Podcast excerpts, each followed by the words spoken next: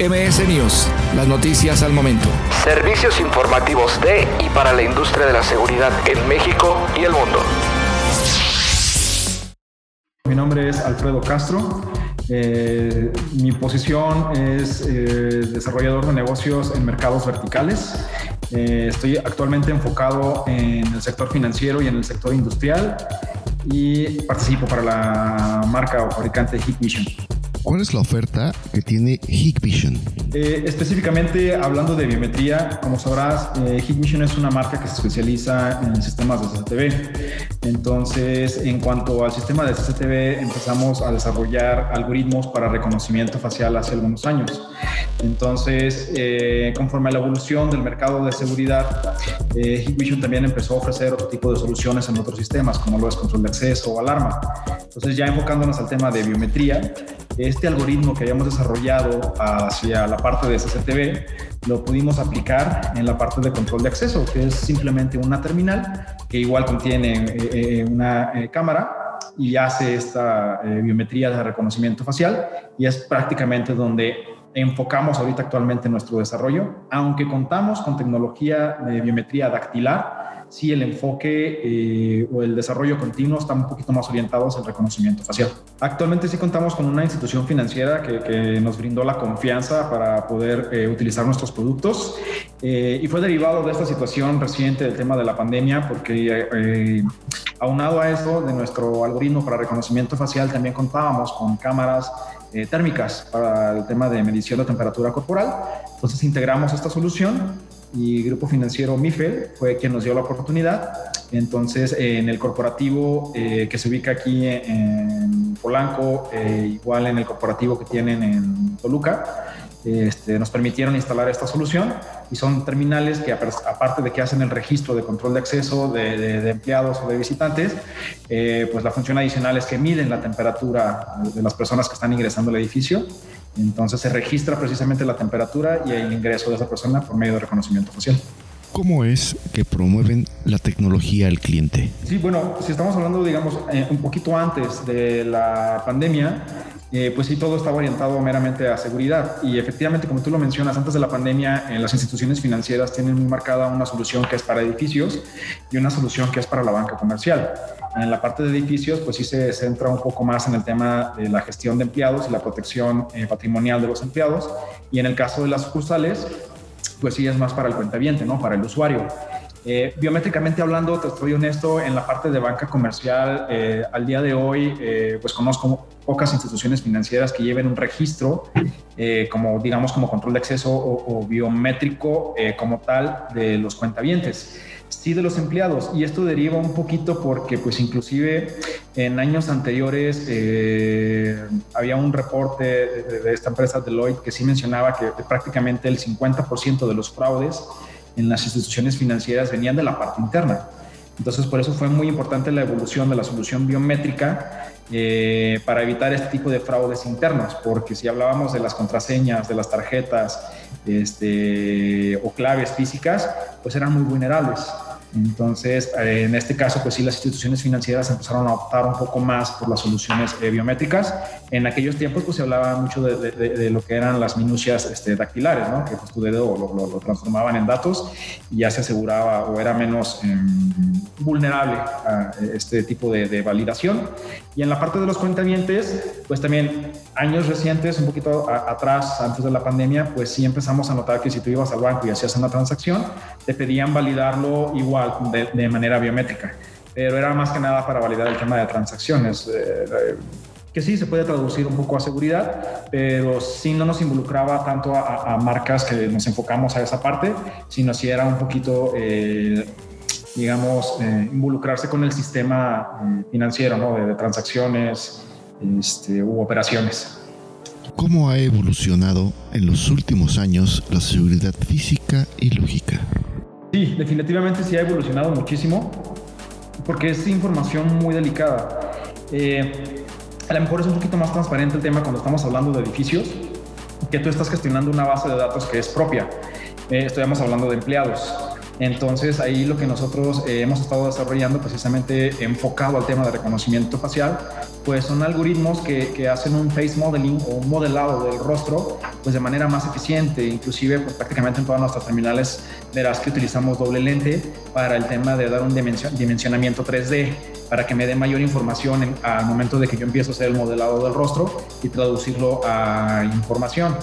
Y en cuanto al tema de, de cuentavientes o en la banca comercial, eh, mm, sí ha evolucionado, pero yo, yo siento que al día de hoy no es aplicable todavía porque hay una parte importante en el tema de gestión de base de datos. Cuando estás hablando de un edificio, tú puedes alojar la base de datos dentro del dispositivo, pero es una base de datos, como yo mencionaba, es, propia, ¿no? Es, es tu empleado. Pero en el caso de compartir o alojar una base de datos de cuentavientes, pues inclusive pudieses meterte un poquito en problemas en el tema de que pues, un dispositivo tiene eh, información personal. Entonces, eh, los bancos han evolucionado muchísimo en el tema de protección y ciberseguridad de esta información y que a nosotros como marcas que nos dedicamos a, a fabricar dispositivos que pudieran tener acceso a, esa información, pues vaya, el dispositivo tiene la solución, pero yo creo que ahorita la limitante es la infraestructura, ¿no? Es, es como mi dispositivo en una sucursal ubicada en cierto punto del país puede mandar llamar esa información a la base de datos centralizada del banco y que el, banco inclusive pues tiene ciertas normas de protección. Creo que sería ahorita lo más complicado, pero definitivamente hablando de lectura eh, dactilar, lectura de venas, lectura facial o lectura de iris, este, pues hemos evolucionado mucho para eh, entregar algoritmos muchísimo más eficientes. Hikvision tiene soluciones para cada tipo de dispositivos? Sí, e inclusive pues esta es una combinación de ciertos dispositivos. Es una combinación de nuestra terminal de reconocimiento facial, pero ¿qué tal si la combinamos con puertas batientes para el acceso? Yo te puedo asegurar que puedo procesar a una persona su, su lectura, su identificación en punto dos segundos entonces ahora, pues eh, aunado a eso, te puedo decir eh, cuánta temperatura tiene esa persona, si el uso de cubrebocas. En el otro caso, pues puede ser inclusive eh, pues una biometría de, de preregistro, ¿no? En este caso, oye, pues es un visitante, es una persona que, que no está dentro de mi base de datos, pero si yo preregistro esa parte, le puedo mandar un código QR eh, que por medio de, su celular lo presenta y registro qué persona es y también registro su temperatura. Este, y también vamos con el tema del manejo de base de datos. O sea, tenemos soluciones eh, escalables. Son terminales que, que, te pueden alojar desde 300, 600 personas a terminales que te pueden manejar bases de datos de hasta 100 mil personas, porque probablemente tú ya estás hablando de una cadena, o, en este caso, si estamos hablando de una institución financiera, eh, pues sucursales, ¿no? Tienes sucursales a, lo largo de, toda la República y sería muy complicado gestionar de manera local. Pero ¿qué tal si remotamente tú tienes la concentración y esa concentración ya es una gran base de datos, pero que se puede compartir y actualizar eh, de manera remota a todas las terminales? Entonces, pues ya es una eh, mayor capacidad. Pero vaya, o sea, inclusive también tenemos dispositivos que se pueden instalar en el exterior, porque también eso es uno de, los factores, que si hablamos de reconocimiento facial, pues tú te imaginas el dispositivo que es como una tablet y es un poco delicado, pero ya también estamos desarrollando eh, dispositivos que se pueden instalar en el, en el, exterior, que te soportan las inclemencias del clima, del clima, perdón, y pues este, te aseguro el tema del reconocimiento o dispositivos también, que pues una terminal, pero también la estoy poniendo eh, luz blanca porque hay muy poca iluminación o hay contraluz, pues jugamos un poquito con toda la tecnología que desarrollamos por la parte de CCTV, pero ahorita aplicado al tema de, de biometría. Entonces hay diferentes escenarios y para cada escenario pues tenemos una solución aplicable. ¿Nos podrías mencionar la gama de modelos que ofrecen? Ah, prácticamente todos los dispositivos, eh, hay una serie que nosotros llamamos DSK1T, cada kilo eh, uno T de mm, Toño. este, digamos que son soluciones eh, muy accesibles, muy competitivas. Inclusive tenemos una terminal pequeñita este, que se puede instalar inclusive en, algún tipo de puerta o, tienes esta inclinación para que la, la pongas en el, en el escritorio. Y eh, después tenemos nuestras series KB, que es K de kilo, B de bueno, que ya son eh, los torniquetes. Entonces ya son diferentes eh, modelos de, de, torniquetes y que puede funcionar igual con una lectora de proximidad o nosotros le, le aunamos estas este, terminales. de momento son los que se me vienen a, a la mente Y en este caso, pues son las primeras siglas que determina eh, el tipo de aplicación. Ya las siguientes siglas, que son números o capacidades, pues era lo que te mencionaba, ¿no? puede ser que físicamente sean la misma terminal, pero una tiene capacidad de base de datos de, de, 6.000 personas y la otra tiene una capacidad de datos de, de 100.000 personas. O que te pueden alojar hasta este, 100.000 transacciones. De repente también eso es eh, muy importante porque cuando hablamos de control de acceso, es una interacción con, con toda un, eh, una arquitectura que involucra paneles, que involucra almacenamiento. Entonces hay terminales que también te pueden alojar 10.000 eventos o 100.000 eventos, ¿no? Si es que tú solamente deseas utilizar la terminal. Pero Sí, ahorita es DSK1T, digamos nuestra serie eh, entry level y la serie KB, este, que ya son un poquito con, más robustas o para diferentes escenarios. ¿Cuál de sus modelos es el más solicitado? El más solicitado en este momento es reconocimiento facial eh, y un poquito el tema de la cultura ahora del no contacto.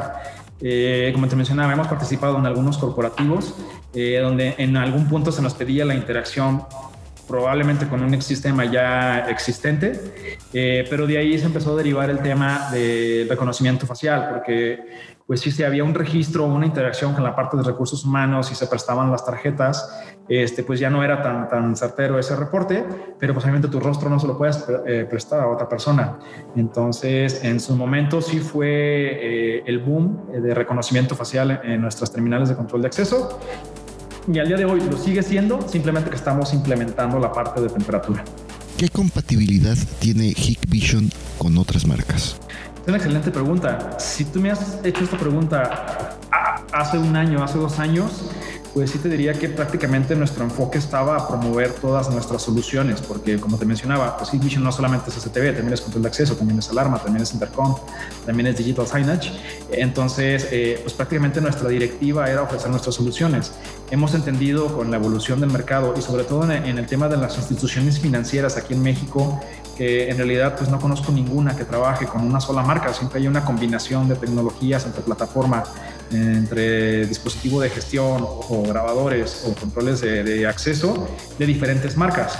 Entonces, eh, pues una vez que entendimos esta necesidad, es muy sencillo eh, integrar nuestros productos. Nosotros estamos abiertos a poder compartir los SDKs con nuestros APIs de, nuestra plataforma, pero aparte vamos un poquito más allá. Hemos desarrollado un middleware. Este middleware es eh, High Central Optimus y en este caso pues es un middleware que interactúa nuestros dispositivos o nuestra plataforma con plataforma ya de terceros, que tú imagínate que es una plataforma que igual gestiona dispositivos de otras marcas, pero queremos tener la funcionalidad de ese sistema aunado a lo que nosotros estamos ofreciendo.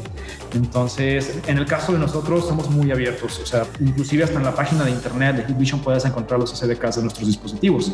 Todo es cuestión de que igual eh, eh, la otra marca o, o el otro sistema pues quisiera eh, colaborar o en este caso que el, integrador que esté ofreciendo la solución al usuario final pues tenga la intención y la capacidad para desarrollar esta integración, pero nosotros entregamos esa, información sin ningún problema. ¿Los productos de Hikvision solo ofrecen soluciones para el sector bancario? Ok, de entrada, honestamente, no. Sí desarrollamos soluciones, pero esta es una estrategia que estamos desarrollando aquí en México. Nosotros, digamos, desarrollamos una solución de acuerdo al requerimiento en cuanto a seguridad. Pero entonces nosotros aquí en Vision México empezamos a hablar del desarrollo de verticales. Entonces, inclusive uno de nuestros directivos en algún punto me preguntó, oye, ¿por qué quieres desarrollar esta vertical de institución financiera? Entonces, mi, primera respuesta fue pues para tener participación, para vender proyectos, ¿no? Y en realidad eh, este directivo me dice, es que esa no es la intención de nosotros cuando queremos desarrollar una vertical. En el caso es que si nosotros tenemos una solución y que en base a esa solución podemos otorgar datos que apoyen a otros departamentos involucrados en una institución financiera, entonces sí tendríamos motivo para desarrollar esa vertical. Y efectivamente, cuando empezamos a estudiar aquí las necesidades en México, sí pudimos cumplir algunos requerimientos y otros definitivamente se tuvieron que customizar eh, para cumplir el requerimiento como tal. Entonces, pero de entrada podría decirte que no, pero ya ahorita nuestras estrategias, como te mencionaba en un principio, eh, estoy viendo ahorita la parte bancaria y también la parte industrial. Entonces ahorita ya escuchamos y estudiamos un poco las necesidades de las instituciones financieras y ya tenemos productos específicamente para ese mercado y ahora lo queremos hacer para la parte de, industria. Pero en, el estudio de, de, las instituciones financieras o sus necesidades, más o menos tenemos dos años que estamos customizando estas soluciones. ¿Cuánto crece la vertical bancaria aproximadamente en México? Ok, cuando empezamos a desarrollar esta vertical aquí en México, que fue en, el 2018 al 2019, obviamente sabemos que 2020 fue un, año atípico, porque inclusive pues, nos ayudó eh, a mantenernos dentro del gusto de nuestros clientes por la solución que te mencionaba de medición de temperatura, pero hemos detectado un incremento del 40% de nuestra participación aquí en México. Y en el tema de Latinoamérica, sí pudiéramos decirte que hemos tenido un incremento de, un 20-25%. ¿Cuánto se invierte en México para la tecnología de seguridad en el sector financiero? Ok, lo que pudiera decirte es que Hikvision siempre destina el 8% de sus ingresos anuales a, desarrollo e investigación de nuevas soluciones. Específicamente del sector financiero, es eh, a lo mejor no es tanto un desarrollo, es más bien una customización, eh, porque efectivamente no es lo mismo eh, lo que solicitan las instituciones bancarias en Colombia, porque ya existen las superintendencias, eh, o aquí en México, ¿no? Que pues existe CEPROBAN o la Comisión Nacional Bancaria. pero pues sí, prácticamente ese 8% de siempre estamos desarrollando nuevos algoritmos este, y que obviamente el, tema, por ejemplo, es que tenemos ese algoritmo, pero probablemente no aplique 100% en la institución financiera. Mi trabajo como tal para el desarrollo de esa vertical es hacer que ese algoritmo sí aplique el 100% aquí en, en, México, pero si específicamente el dato de cuánto se invierte para el sector financiero... Mm, no, no, no sería certero. Me podría decirte el 8% a nivel mundial este, Hikvision invierte en desarrollo e investigación y que inclusive pues ya hemos abierto eh, centros de investigación en Canadá y en Estados Unidos. Entonces ya no todo se desarrolla en China. ¿Cuánto invierte México en tecnología de seguridad para el sector financiero? específicamente del usuario final que te mencionaba hace un momento que tenía nuestra solución, este, pues sí, ellos mencionaban sobre todo eh, en el edificio que tienen en Toluca, eh, tienen un pequeño call center, entonces en este caso pues sí, sí se eficientó muchísimo el tema de, entradas y salidas y registro de, los empleados y sobre todo que son eh, reportes eh, más asequibles para la gente de recursos humanos. En cuanto a otras instituciones financieras en las cuales hemos eh, participado en, sistemas de CCTV o en otras soluciones, parte de los comentarios positivos es que anteriormente ahorita todo lo que se estaba utilizando en, en el sector financiero pues era tecnología pues ya un poco rezagada. Entonces, en el caso de nosotros, eh, llegamos a tener esta eh, participación eh, muy competitiva contra otras marcas ya posicionadas. Entonces, donde realmente pues, los comentarios que hemos tenido de, los usuarios finales es de que no esperaban mucho de la marca, pero la verdad es que han tenido muy buenas evidencias con nuestros dispositivos de captura. Y hablo de dispositivos de captura como cámaras o terminales este, faciales. Entonces, eh, generalmente es en, la obtención de evidencias o en los reportes que entregamos como tal, derivado de nuestros dispositivos, donde hemos ayudado a estas instituciones a eficientar o a estandarizar procesos. En Latinoamérica, México es uno de los países que más invierten en tecnología para el sector financiero. Es que aquí en México sí, hay unos requerimientos muy especiales para que tú puedas participar en este mercado.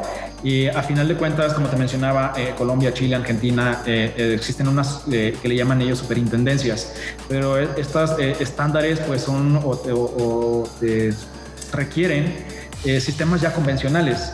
Y aquí en el tema de México, sí, sí, para que tú puedas participar, sí tienes que cumplir ciertas funciones en especiales para que esos dispositivos cumplan con los requerimientos no solo del banco, sino de estas instituciones de apoyo que ya le brindan servicio también a los bancos. ¿Nos podrías mencionar algunos de los requerimientos a los que se tienen que apegar? Sí, esta institución de apoyo, eh, que es este seguridad y protección bancaria, cuando sucede un evento dentro de una sucursal, aparte de que el, banco tiene que recibir eh, esa información para que el banco decida cómo gestionarlo, porque digo, cuando sucede un evento existen los falsos positivos, ¿no? Que realmente pues fue un accidente donde algún ejecutivo bancario presionó un botón o algún sensor y pues la primera información que se recibe es hacia la central de monitoreo del banco y ellos validan si es un evento real o no. Si se valida como un evento real, pues el banco depende de esta institución de apoyo para gestionar ese evento. Entonces, esta función es, consiste en que tú como marca tienes que compartir una información con ciertos requerimientos. Estoy hablando de, fotografías que van con un cifrado en especial. Obviamente el tema de protección de la información o ciberseguridad es muy importante porque pues, son eventos muy delicados.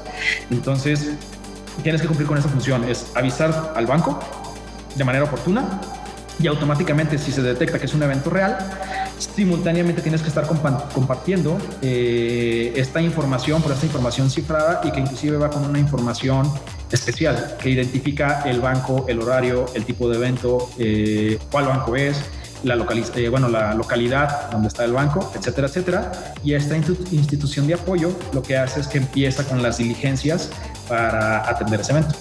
Entonces, eso es algo que eh, en Latinoamérica nadie más este, lo solicita como tal. Y que inclusive aquí en México muy pocas marcas cumplen con este requerimiento. Si hablo de cuatro o cinco marcas, son, son muchas.